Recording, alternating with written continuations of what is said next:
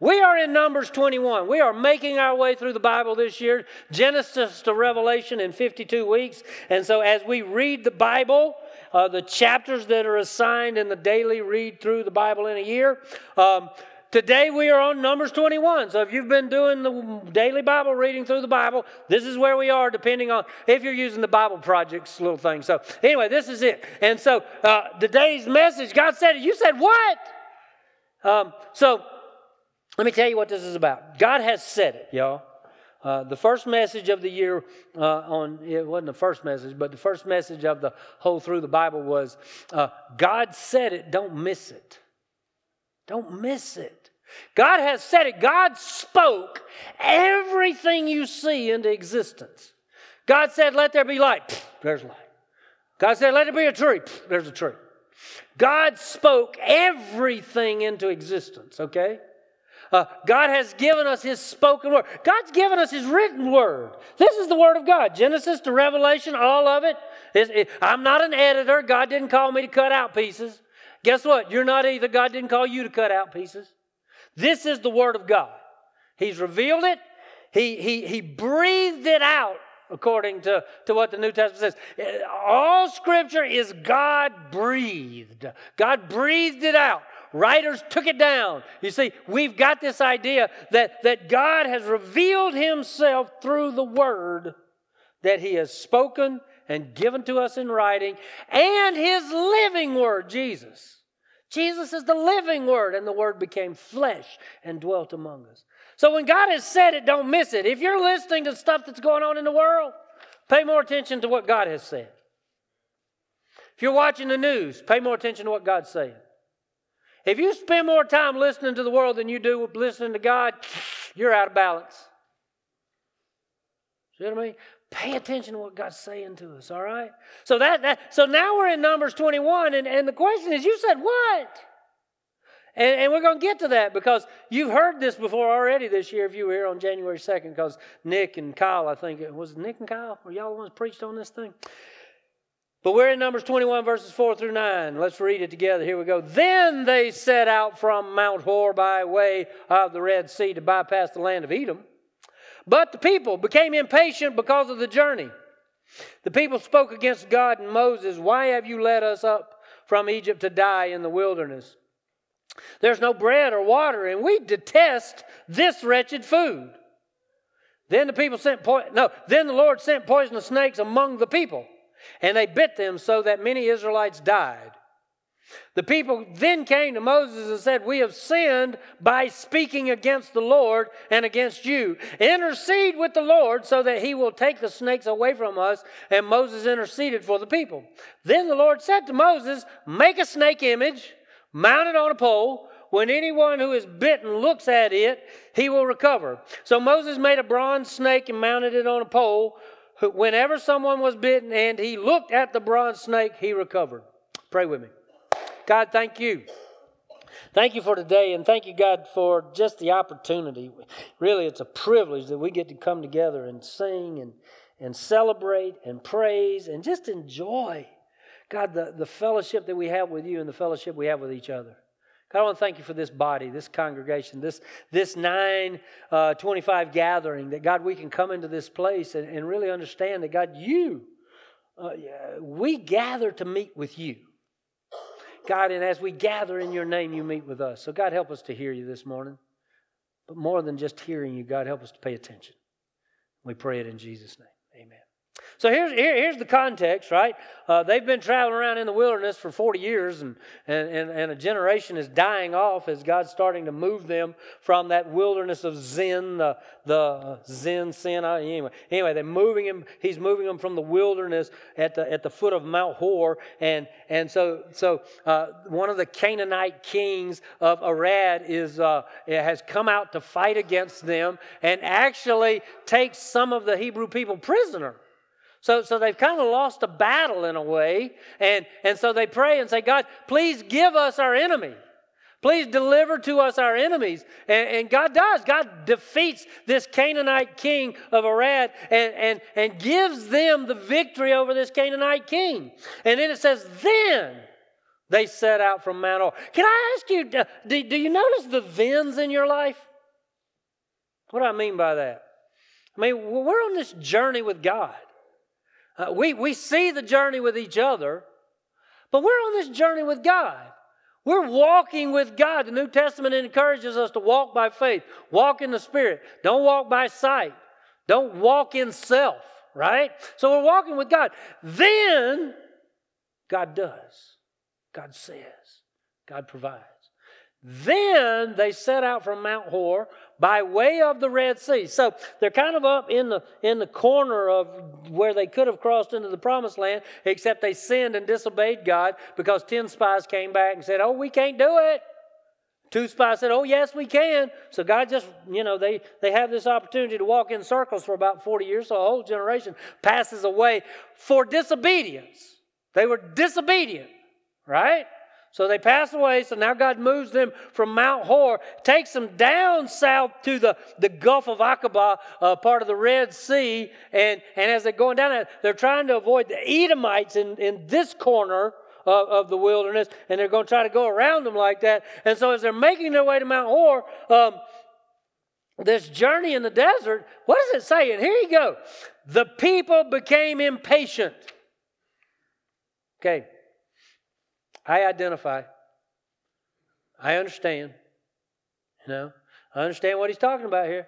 They became impatient because of the journey. Now, listen what it says. We've seen this people speak against Moses, and we've seen this people speak against uh, Aaron, and, and, the, and the inference of that has always been that to speak against Moses, they were actually speaking against God and his provision. But right here it says the people spoke against God.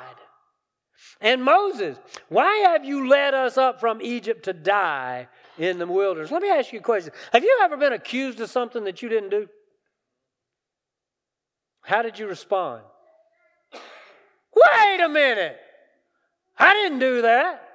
I didn't say that. That, uh-uh, right? I mean, we, we, we go on defensive. It's kind of that thing that I, I uh, ha, have you ever uh, accused somebody of something that they didn't do? See, now, now we're a little hesitant to raise our hand, aren't we? No, I always speak the truth. Huh? Ever accused God of something God didn't do? Ever blamed God for a situation or a circumstance in your life? Or have you ever accused God of not doing something that you thought He ought to do? I asked God to do this, and He didn't do it. He didn't answer my prayer. Here's the question because I asked it way back in January How much do you trust God? How much have you trusted in what God has done?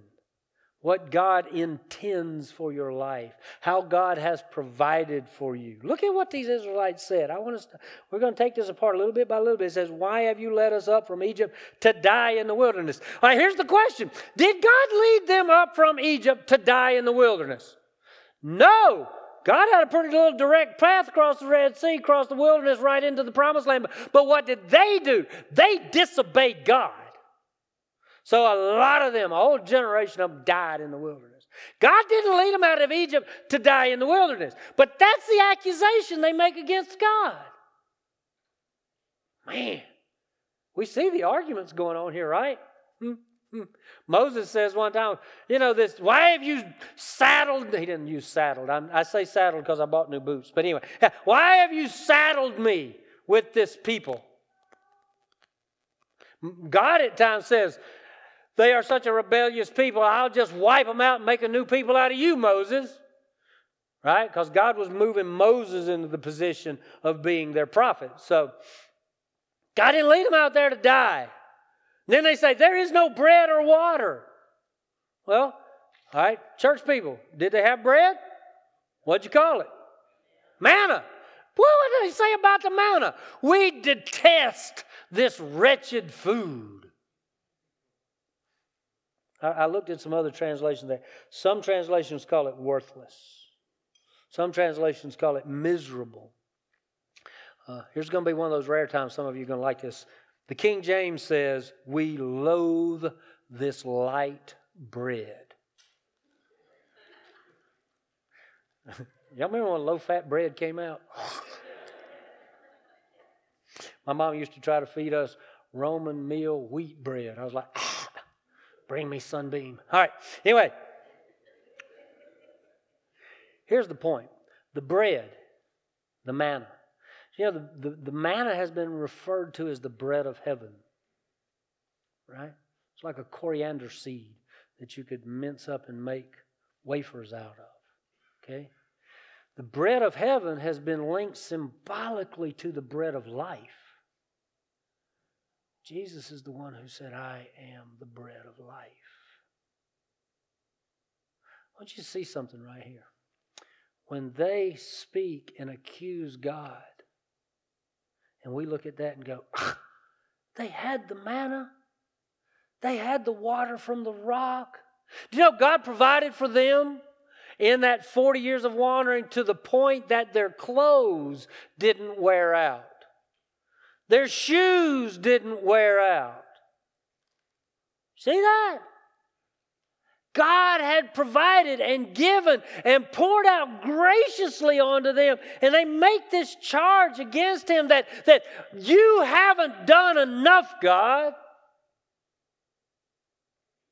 Can I just tell you? I mean, all these years in ministry, I've heard people say, oh, it's just not enough. What are they saying? Jesus isn't enough? J- J- Jesus isn't everything I need? Folks, we have got to recognize that, uh, that this ingratitude, this ungrateful heart, is an accusation against the will and providence of God. You see? God loves us. He loves us so much, He has given us everything we need. Now, you might say, no, but I need this. And God, in His incredible, omniscient, omnipotent wisdom, goes, no, you don't. And then we blame God for not giving us something that He knows we don't need. Or that something that would be bad for us. Right? So when we look at this, we start to realize that, that we're not unlike these Israelite people. You brought us out here to die. No bread, no water, bad food. Then the Lord sent poisonous snakes among the people. Can I just tell y'all something? Sin. I wrote this in an earlier set of notes, but I didn't include this one, but it comes to mind now, so I'm going to share it with you. Y'all know God doesn't bless sin? Matter of fact, the Bible says God punishes sin. We need to take sin more seriously than we do. I've been writing in the, the gathering in the Word uh, one day at a time, right? Um, that we need to pursue holiness, which led me to read a book that I've read two, three, four times. I don't know, called The Pursuit of Holiness. The idea of pursuing holiness doesn't, doesn't mean you're going to get there. It means God's already got it and He's giving it to you. See that? See, I love to hear people quote the uh, Declaration. Country guarantees me the pursuit of happiness. That means I can do whatever I want to. Can I just go ahead and say, sorry, it's just an expression I like. Poisonous snakes, they bit them so that the many Israelites died. Um, as I was studying this week for this, I was reading in a commentary called the New American Commentary. It's kind of funny. It made me reflect about 30 years. Uh, I graduated from New Orleans Baptist Theological Seminary in uh, 1991. One of my classes there was a class called the, the Manners and Customs of the Hebrew People um, Biblical Times, something like that. The teacher was a man named Dr. Dennis Cole. And I'll just go ahead and tell you it was history, it was a big classroom, and I nap well sitting upright. Okay? So I'm sitting there listening to Dr. Dennis Cole, and he's telling us about the festivals and all the symbolism in the festivals and all those kind of things. And I'm, I'm listening, I'm catching about every third word and that sort of thing. And so I'm reading in this New American Commentary on Numbers 21, beginning in verse 4 through verse 9. And I run across this sentence that's been highlighted digitally in the commentary. It means that when other people are using this particular digital commentary and they run across something they like, they highlight it, and so it becomes a highlighted sentence for everybody else that's reading it. And this is the sentence listen to this when a person's heart is intent on rebellion and beset by discontent, even the best gifts from the Lord can lose their savor. Nothing will fully satisfy until the heart is made right. Man, I went back and read it again. I read it again. I thought, wow, that that that that's our generation, y'all. He's writing about Numbers 21. But folks, this is our generation. A heart of discontent. I said, who wrote that? So I went to the credits of the Numbers volume of the New American Commentary, and it was Dennis Cole. Dr. Dennis Cole, and I went, that's pretty cool. right? I mean, I was just like, but, I, but that just hit me uh, when we are beset by discontent. That last song we sang, Give Me Jesus. Are you satisfied with Jesus? Are you satisfied with God's provision in your life? Or are you reaching and grabbing for something else? Right? I, I think about the food situation when they were getting a little bit tired of the manna and they wanted some meat. Remember what God did? he sent quail, and they they were flying so low they walked out into the out in the community and clubbed them in the head. right? Folks, this passage that we're looking at, it, it, it, begins with the historical setting of what God has provided. God had just given them victory over a Canaanite kingdom of Arad. Then they set out from Mount Hor and head ultimately to the promised land, but, but they're going to go this way to get there. God's leading their steps, God's guiding them by a pillar and a cloud. God's taking them from point A to point B and providing for them all along the way. And yet they keep complaining and blaming God because their situation isn't what they want it to be. Brings judgment. Sin brings judgment. The response of the people was confession and repentance. They went to Moses and said, Please intercede on our behalf because we've sinned against God. So Moses intercedes, and God says, Make a snake, put it on a pole. That was a powerful snake, wasn't it? I say, I suckered y'all into that question. there ain't nothing about that snake powerful. It was the faith in what God had said about being obedient to look at the snake that saved him. You'll read later in Hezekiah, well, not in Hezekiah's kingdom, that they had begun to worship a serpent on a pole. You know, you can make an idol out of anything.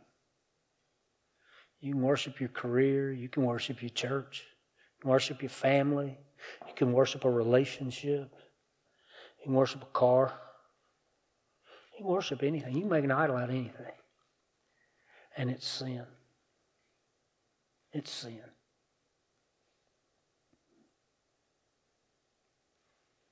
Nothing will fully satisfy until the heart is made right. When we approach God with ingratitude, you know what we get back? In some cases, we do get the, the punishment for disobedience, but we get God's grace. God is always gracious. And when God gives us grace, He makes a way for healing and wholeness. You know, that's the picture of healing in the Bible is wholeness. It's not always physical. We, we've been taught this thing where all we've got to do is pray for healing and God will give it to you. You know, sometimes healing is the refinement that comes through illness. I hate to say this, but sometimes healing's death. Okay? See, the wholeness that God gives is a completion. God gives it. I looked at this passage all week long, y'all. And, and as I read Dr. Cole's statement, I thought, God, I'm not going to put this on y'all. I said, God, am I guilty of ingratitude? Do I want more than you've provided? Better than that, do I want more than you've given for my good? See, God loves you. He has provided for you. Don't, don't, don't reject what God has provided. God's given you Jesus. Just give me Jesus. When you can have all this world, just give me Jesus. I know. Uh, I don't know if it was Spurgeon. Some some greater preacher than me once said, "If Jesus is all you got, then you got all you need." Okay. If Jesus is all you got, then you've got all you need. All right? If you don't know Jesus this morning, we want you to know Jesus. They made it fun for me this morning. I got all cranked up at early this morning. Okay? This message has spoken to my heart. This, this quote from Dr. Cole spoke to my heart. I want my heart to be right. I want what God wants for me. I pray that you do too. Pray with me. God, thank you Thank you again for today. God, that you've given so much. And, and God, you've given so much that, that I'm afraid many times we take for granted. God, we take advantage of. God, I thank you for the morning, this, this 925 gathering that we get to come in and, and, and God, on one hand, yeah, we get to have fun and worship. And yet, God, there's a serious point of hearing and understanding, God, what you're speaking to my heart. God, what you're speaking to us, your people.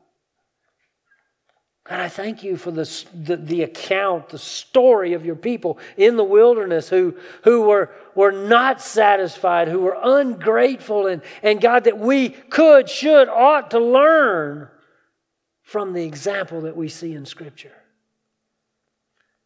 God, I pray this morning that, that we would run to you. God, my prayer this week has been God, let me be so close that I hear, that I don't miss.